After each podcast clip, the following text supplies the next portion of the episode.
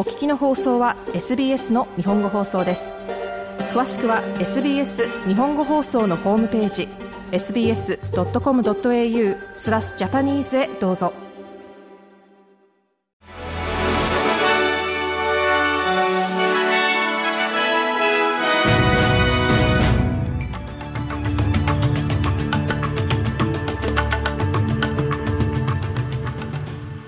2月19日月曜日 SBS 日本語放送ニュースフラッシュをシドニーから大場恵美がお届けします。連邦野党ピーター・ダットン党首の発言が難民の密航業者ピーポースマグラーズを奨励しているとしてアンソニー・アルバニージ首相が批判しました。西オーストラリア州では先週、ブルーブの北にあるビーグルベイにパキスタンとバングラデシュから40人の亡命希望者が漂着、大きな政治的話題となっています。アルバニージ首相は漂着した難民全員がナウルの交流施設に移送されたことは、政府が国境管理に手を抜いているというダットン氏の主張がナンセンスであるということを示していると強調しています。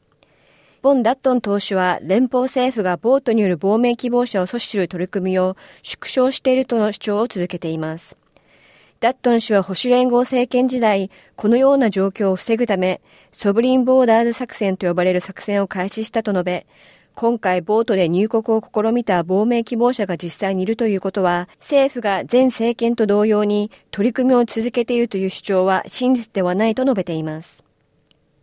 オーストラリア人権委員会は有罪判決を受けたテロリストからオーストラリア市民権を剥奪することがオーストラリアの安全性を高めることにつながっていないとして懸念を示しました。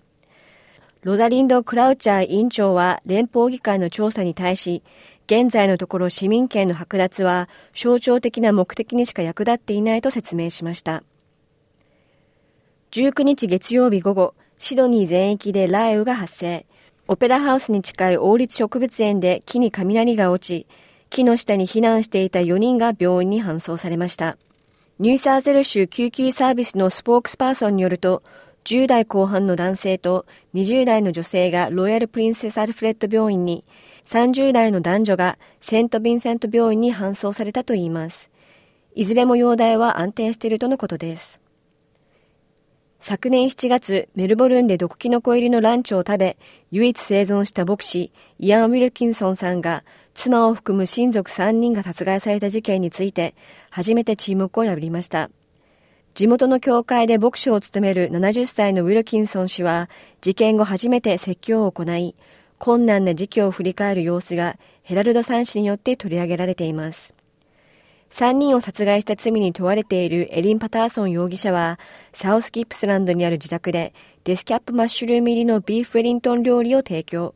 3件の殺人罪と5件の殺人未遂罪で起訴されています。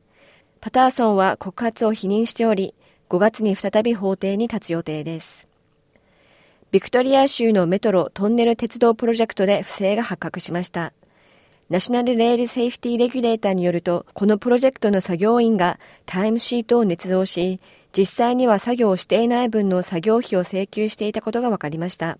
またこの他にも昨年、作業員が鉄道安全資格レベルを超えた作業をしていたことが分かり、潜在的に危険な労働慣行があったことも判明しました。以上2月19日のニュースフラッシュでした。なお、さらに毎日のニュースをお気になりたい方は、SBS 日本語放送ポッドキャストをフォローするか、sbs.com.au スラッシュジャパニーズをご覧ください。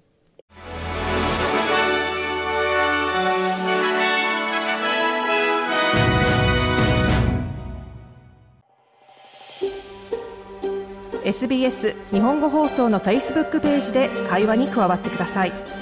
LIKE」「いいね」を押してご意見ご感想をお寄せください。